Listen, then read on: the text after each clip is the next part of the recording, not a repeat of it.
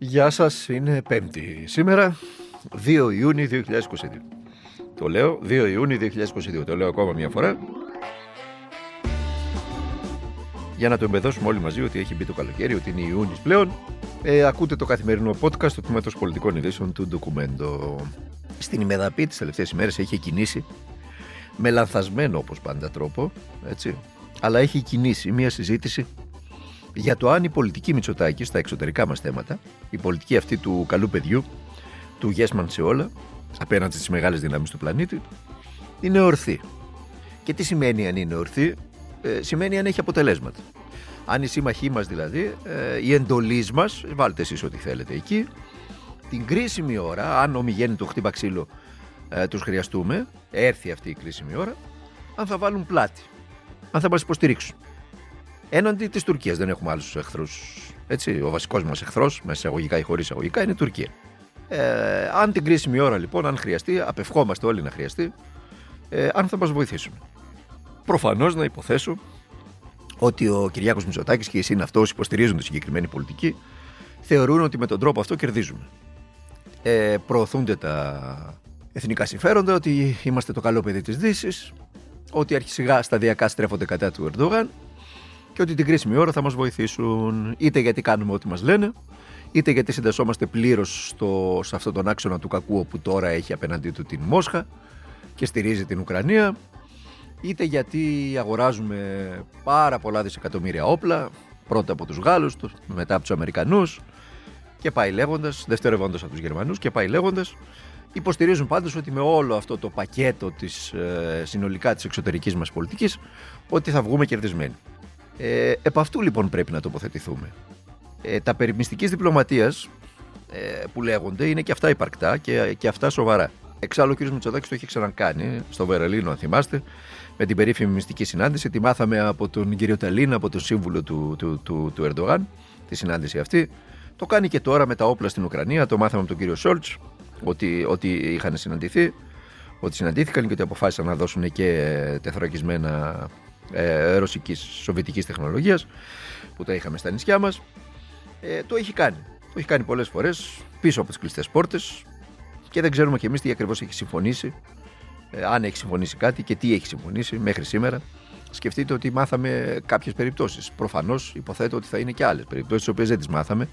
Γιατί δεν βγήκε ο, ο, ο, ο οποιοδήποτε όπως βγήκε ο κύριος Σόλτς ή ο κύριος Σταλίν ή ο κύριος Ερντογάν έτσι γιατί και αυτός το έχει κάνει τώρα πρόσφατα μάθαμε τον Ερντογάν, υπήρχε, ε, λέει, ισχυρίζεται τον Ερντογάν, δεν ξέρω αν, είναι, αν έχει δίκιο, αν έχει, είναι αλήθεια ή ψευδές αυτό που λέει, ότι είχε συμφωνήσει με τον Μητσοτάκη να μην μπλέκουν τρίτες δυνάμεις στα μεταξύ μας, να τα λύνουμε μεταξύ μας δηλαδή.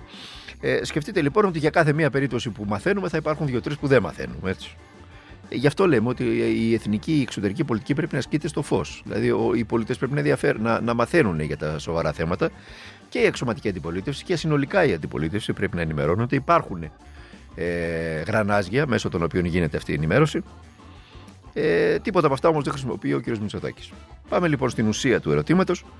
Πόση εμπιστοσύνη μπορεί να έχουμε στους συμμάχους μας ότι θα πάρουν το μέρος μας απέναντι στην Τουρκία; Τι λέει το παρελθόν, τι μας έχει διδάξει, τι έχουν πράξει για την Κύπρο για παράδειγμα, που συνεχίζεται αυτό το καθεστώς, η κατοχή δηλαδή του βόρειου τμήματος του νησιού, εδώ και δεκαετίες και δεν αντιδράει κανένας, κατά παράβαση των ψηφισμάτων του Οργανισμού Ηνωμένων Εθνών και του διεθνούς δικαίου και βάλτε εσείς ό,τι θέλετε εκεί. Πόσο σεβασμό έχει σε κάποιον που βάζει τους άλλους να μαλώνουν για σένα και που λέει ναι σε όλους για όλα, ποια είναι η πολιτική μας, τι θέλουμε, τι επιδιώκουμε; Φτάνει μόνο η θεωρητική στήριξη από τους ισχυρούς. Και αν τα συμφέροντα στον πλανήτη αλλάξουν, τι κάνουμε; Αν για παράδειγμα η Τουρκία, που είναι απαραίτητη έτσι κι αλλιώς στη Δύση, αν φύγει ο κακός μέσα σε εισαγωγικά Ερντογάν και έρθει κάποιος άλλος, ο οποίος θα βαφτιστεί αμέσως καλός και κάνει τα χατήρια ο καλός στην Ουάσιγκτον ή στη Παρίσι ή στη, στο Βερολίνο. Ε, τι γίνεται τότε εμείς, και αν συνεχίσει παρότι είναι καλός με τις μεγάλες πρωτεύουσες στον πλανήτη, συνεχίσει να είναι κακός. Βάλτε αυτό το απλοϊκό σχήμα. Καλού και κακού, αυτό το μανιχαϊστικό σχήμα, βάλτε, το, βάλτε στη θέση του κακού ε, εμάς. Δηλαδή, αν συνεχίσει η εξωτερική πολιτική της Άγκυρας να είναι ε, επιθετική απέναντι στην Ελλάδα. Διεκδικητική. Δεν αλλάζει κάτι. Είδατε ο Κιλιντσάρογλου είναι πιο σκληρός η αντιπολίτευση η σημερινή στον, ε, στον Ερντογάν. Είναι πιο σκληρός στα εθνικά. Μόλις ε, χθες βγήκε ο Κιλιντζάρογλου και είπε στον, ε, στον Ερντογάν, το συμβούλευσε να κάνει κάτι με τα ελληνικά νησιά. Τι να κάνει δηλαδή, Να μπουκάρει, να τα καταλάβει. Και εμείς θα σας στηρίξουμε, του είπε. Ποιος, η κεμαλική αντιπολίτευση. Αν είναι δηλαδή κακός ο,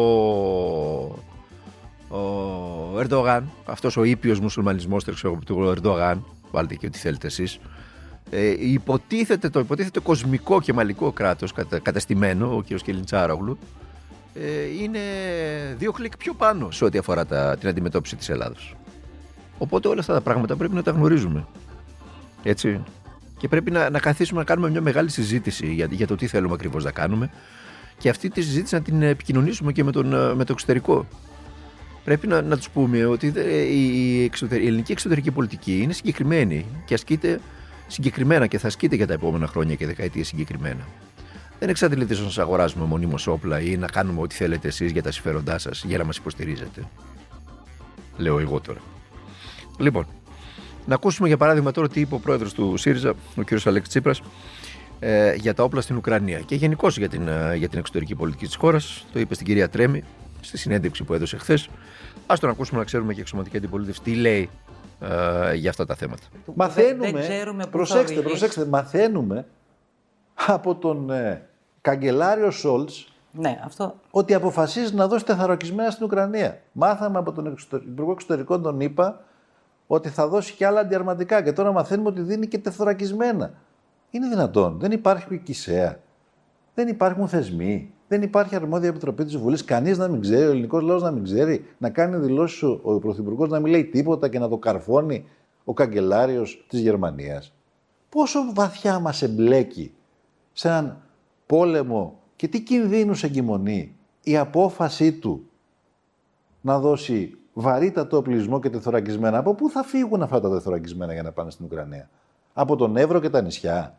Και πότε θα αντικατασταθούν από τα γερμανικά; Γιατί δεν δίνει απευθείας η Γερμανία στην Ουκρανία τεθωρακισμένα και δίνει μέσω της Ελλάδας; Γιατί δεν θέλει να εμπλακεί τόσο σκληρά στον πόλεμο, αλλά εμείς να εμπλακούμε. Γινόμαστε πιόνι στη γεωπολιτική σκακέρα άλλων δυνάμεων. Αυτή ήταν η εξωτερική πολιτική της χώρας. Και αυτές είναι μονοπρόσωπες αποφάσεις. Και εγκυμονούν κινδύνους αυτές οι αποφάσεις. Αυτό. Το ακούσατε. Έχει δίκιο σε ό,τι αφορά τη μυστική διπλωματία ο κ. Τσίπρας. Δεν μπορεί να μαθαίνουμε από τον Σόλτς ότι θα στείλουμε όπλα. Δεν γίνεται αυτό το πράγμα. Το Κισέα τι κάνει. Ρωτήθηκε. Ρωτήθηκε για παράδειγμα πόσο κρίσιμα είναι αυτά τα όπλα που θα στείλουμε. Αν πρέπει να τα αλλάξουμε και να στείλουμε άλλα, να μας δώσουν άλλα. Τι είναι αυτά τα άλλα; Αν μπορούν να έρθουν να τοποθετηθούν εκεί που ήταν τα παλιά. Πόσο διάστημα θα κάνει για να έρθουν, αν έχουν ανταλλακτικά. Αν το, το προσωπικό που θα τα χειριστεί γνωρίζει, θέλει εκπαίδευση και τι θα γίνει στο κρίσιμο μεσοδιάστημα. Πόσο κοστίζουν τα πυρομαχικά, πού παράγονται, αν παράγονται, γιατί και αυτά είναι το 70, δεν είναι τωρινά. Έτσι. Και αν θα συνεχίσουν να παράγονται, μην τα πάρουμε και μείνουν ξαφνικά χωρίς ε, πυρομαχικά. Θα μου πείτε τα άλλα, τα ανατολικά του 66 που είναι για παράδειγμα, είχαν; Δεν το ξέρω. Δεν το ξέρω. Ξέρω όμως ότι ήταν ενεργά και λειτουργικά ενταγμένα στο, στο, στην εθνική άμυνα, στα νησιά μας. Όλα αυτά δεν πρέπει να τα συζητηθούν με το ΚΙΣΕΑ. Είναι δυνατόν να γίνεται απόφαση ε, μια συνάντηση του, του Πρωθυπουργού με τον ε, Γερμανό Καγκελάριο. Δεν ακούγεται καλά αυτό, το ξέρετε. Λοιπόν, ε, ακούστηκε κάτι άλλο, ένα άλλο ηχητικό τώρα όσα διαδραματίζονται στο χώρο της ενημέρωσης. Δεν ήταν ασύνηθες σε καιρό πολέμου η πληροφόρηση σε ένα βαθμό να είναι ελεγχόμενη. Το φαινόμενο όμως απροσχημάτης προπαγάνδας και διασποράς fake news είναι ανησυχητικό. Αν σε αυτό προσθεθούν τα ήδη εξαπλούμενα φαινόμενα του ανεξέλεγκτου λαϊκισμού στα μέσα κοινωνικής δικτύωσης, ο αφαίρετος αποκλεισμός της αντίθετης άποψης, η υπερσυσσόρευση ισχύω στην ενημέρωση σε λίγα ιδιωτικά χέρια, η κατάσταση επιδεινώνεται κατά πολύ. Μπορεί όλα αυτά να μην επηρεάζουν άμεσα την έκβαση του πολέμου. Πρέπει όμως να προβληματίζουν σοβαρά για το είδος και την ποιότητα της δημόσιας ζωής που εκολάπτεται στο όχι τόσο μακρινό μέλλον. Αυτό ήταν. Αυτός ήταν ο πρώην πρόεδρος της Νέας Δημοκρατίας και πρώην πρωθυπουργός, ο κύριος Καραμαλή. Και επιλέξαμε το ηχητικό απόσπασμα που μιλάει για προπαγάνδα στα μέσα μαζικής ενημέρωσης ε, εν καιρό πολέμου. Πουτινόφιλος μας βγήκε ο κύριος Καραμαλή. Έτσι. Αν υιοθετήσουμε τη ρητορική του, του συστημικού μπλοκ. Για ποια fake news μιλάει. Και ποια απαγόρευση της άλλης άποψης; Στο Sputnik αναφέρεται να υποθέσω ή στο Russia Today που απαγορεύτηκαν στην Ελλάδα. Και στην Ευρώπη γενικώς. Ποιος κάνει απροσχημάτιστη προπαγάνδα, η Δύση. Ποιος θα αυθαίρετα αποκλείει την αντίθετη άποψη; Η Δύση προφανώς, έτσι. Για ποια υπερσυσσόρευση ενημέρωσης σε λίγα ιδιωτικά χέρια μιλάει ε, και ανησυχεί για την ποιότητα της δημοκρατίας; Φωτογραφίζει και την κατάσταση στην Ελλάδα; Εδώ έχουμε υπερσυσσόρευση σε λίγα ιδιωτικά χέρια. Σε συγκεκριμένα σε τρει-τέσσερι ε, ε, της οικονομικής ελίτ της χώρας. Που την χάνουν και εφοπλιστές, που την χάνουν και ιδιοκτήτε των εταιριών ε, ε, που κάνουν τα δημόσια έργα. Γενικώς ό,τι φέρνει χρήμα. Έτσι, και ειδικά κοινοτικό χρήμα. Λοιπόν, για ποια; Για ποια υποσυγκέντρωση στα λίγα, σε λίγα χέρια της ενημέρωσης μιλάει και ανησυχεί για την ποιότητα της δημοκρατίας; Αυτό και αν ήταν καμπάνα για το σύστημα Μητσοτάκη. Για τις λίστες πέτσα. Ναι, αυτό και αν ήταν καμπάνα. Αλλά πέρασε κάτω από τα ραντάρ των uh, Μουμουέ. Πάμε και στα τρέχοντα τώρα. Και τα άλλα τρέχοντα είναι, αλλά πάμε και στα τρέχοντα. Το Reuters έκανε θέμα του Greek σουβλάκι. Έφτασε, λέει, σύμφωνα με το Reuters, στα 3,5 ευρώ και οι Έλληνες γυρνούν την πλάτη στο αγαπημένο τους φαγητό, γράφει το Reuters. Και που είστε ακόμα. Ε, και που είστε ακόμα. Και στα ρούχα έχουν γυρίσει προπολού την πλάτη και στα παπούτσια και στο έξω και στις διακοπές και στην κατανάλωση γενικά. Μειώθηκε παντού η κατανάλωση. Αν δείτε τα στατιστικά στοιχεία θα το καταλάβετε. Και στα μεζινάδικα μειώθηκε και στα σούπερ μάρκετ μειώθηκε και παντού μειώθηκε η κατανάλωση. Τι να κάνει ο κόσμος; Ε, όπου μπορεί κόβει. Εδώ που τα λέμε τώρα, συνολικά πρέπει να το βλέπετε το, το γολγοθά του κόσμου. Δεν πρέπει να το βλέπουμε προσανατολισμένο είτε πριν λίγους μήνες πριν, λίγους μήνες πριν ε, στο, στην πανδημία και στα περιοριστικά μέτρα, ούτε τώρα στον πόλεμο. Συνολικά πρέπει να το βλέπετε το πρόβλημα, το γολγοθά των Ελλήνων. Διότι είναι εδώ και 12 χρόνια σε ύφεση. 12 χρόνια μνημόνια. 12 χρόνια μειώσεις μισθών και συντάξεων. 12 χρόνια αυξήσεις των ωρών εργασία και αυξήσεις των τιμών. 12 χρόνια αυξήσεις των ενοικίων, αυξήσεις τα πάντα. Και τώρα η πανδημία και μετά ο πόλεμος. Και όποιος διαμαρτυρηθεί σε αυτό το καθεστώς ε, είναι λαϊκιστής. Είναι και ζέος, είναι και ό,τι θέλετε βάλτε εκεί. Και φτάσαμε με όλα αυτά το ενίκιο να είναι ίσο με τον κατώτατο μισθό.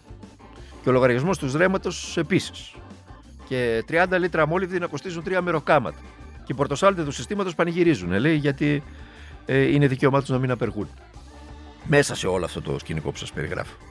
Πάντως να σας πω κάτι άρη μου. Ε, με βάση τα σημερινά στοιχεία της, Euro, της Eurostat, τα σημερινά τώρα που μιλάμε, έτσι, 5η, 2 Ιουλίου.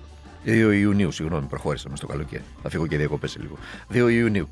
Ε, με βάση τα δαστικά στοιχεία της Eurostat, η χώρα μας είναι πρώτη, το λέω χαμηλά γιατί έτσι πρέπει να το πούμε. Η χώρα μας είναι πρώτη στην Ευρώπη στην ανεργία των νέων. Ξέρετε το ποσοστό, είναι θλιβερό. 36,8% τον Απρίλιο. Ενώ τον Μάρτιο, ένα μήνα πριν, ήταν 26%. 31,6 ήταν τον Φεβρουάριο και 34,4 τον Ιανουάριο. Τώρα χτύπησε κόκκινο. 36,8. Ούτε η μείωση των μισθών βοήθησε, ούτε οι υποκατώτατοι βοήθησαν που μας λέγανε ότι θα βοηθήσει και θα αυξηθεί, θα μειωθεί η ενεργεία και θα αυξηθεί η απασχόληση με τους υποκατώτατους. Ούτε τα κυλιόμενα ωράρια βοήθησαν. Ούτε τα, οι τετραωρίτες βοήθησαν. Ούτε οι απεργίες που δεν υπάρχουν πλέον και δεν γίνονται άριμου βοήθησαν. Ούτε τίποτα από όλα αυτά που κάνατε. 12 χρόνια τώρα από αυτά τα, τα, τα εκατοντάδες κοντισιονάλιτης που όλα ψαλίδιζαν το μισθό των εργαζομένων δεν βοήθησε στο να μειωθεί η ανεργία. Αντίθετα, σαρώνει η ανεργία. Σαρώνει. Οπότε, οπότε, πού καταλήγουμε, καλά μου παιδιά, για πείτε που καταλήγουμε. Ήταν ψέματα όλα αυτά όλες οι υποσχέσεις στο σφίξε τώρα κι άλλο το ζωνάρι γιατί θα έρθει η ανάπτυξη σε λίγο για να βοηθήσουμε να έρθει η ανάπτυξη ήταν κολοκύθια τούμπανα, ήταν φούμαρα φούμαρα ήταν δεν ενδιαφέρεται για την ανάπτυξη ο καζινό καπιταλισμός το οποίο έχετε θεούλη μόνο για να βγαταίνει τα κέρδη του ενδιαφέρεται για να σωρεύει πλούτο στα φάντα να την, τον πλανήτη και να μην ξέρει και τι να το κάνει κιόλας δεν επιστρέφει τίποτε από όλα όσα παίρνει από αυτούς, σε αυτούς που τα παίρνει. Τίποτα απολύτως δεν επιστρέφει. Το αντίθετο. Τους πιέζει όλο και περισσότερο. Σαν τον ουροβόρο όφη είναι ο καζινό καπιταλισμός που έχετε στήσει και ε, προσκυνάτε κάθε μέρα από το πρωί μέχρι το βράδυ. Τρώει την ουρά του, τρώει τις άρκες του γιατί οι πολίτες είναι σάρκες του.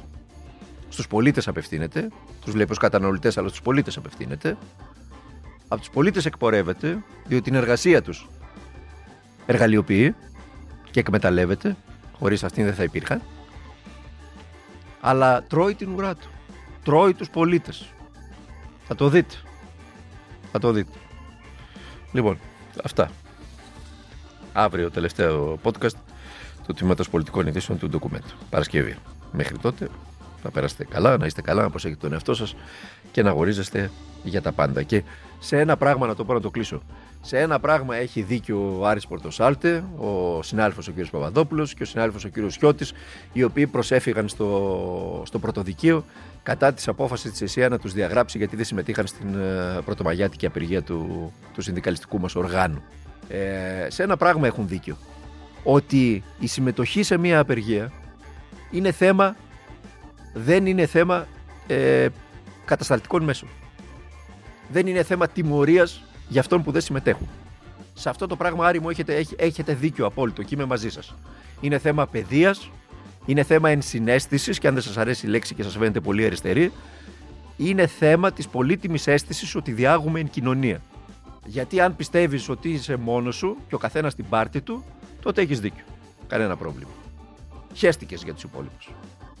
Αν όμως έχεις αυτήν, είσαι φορέας αυτής της πολύτιμης αίσθησης ότι διάγουμε εν κοινωνία, τότε αυτό ακριβώς θα πράξεις το καθήκον σου. Να το πω πιο απλά για να το καταλάβει ο κόσμος που μας ακούει.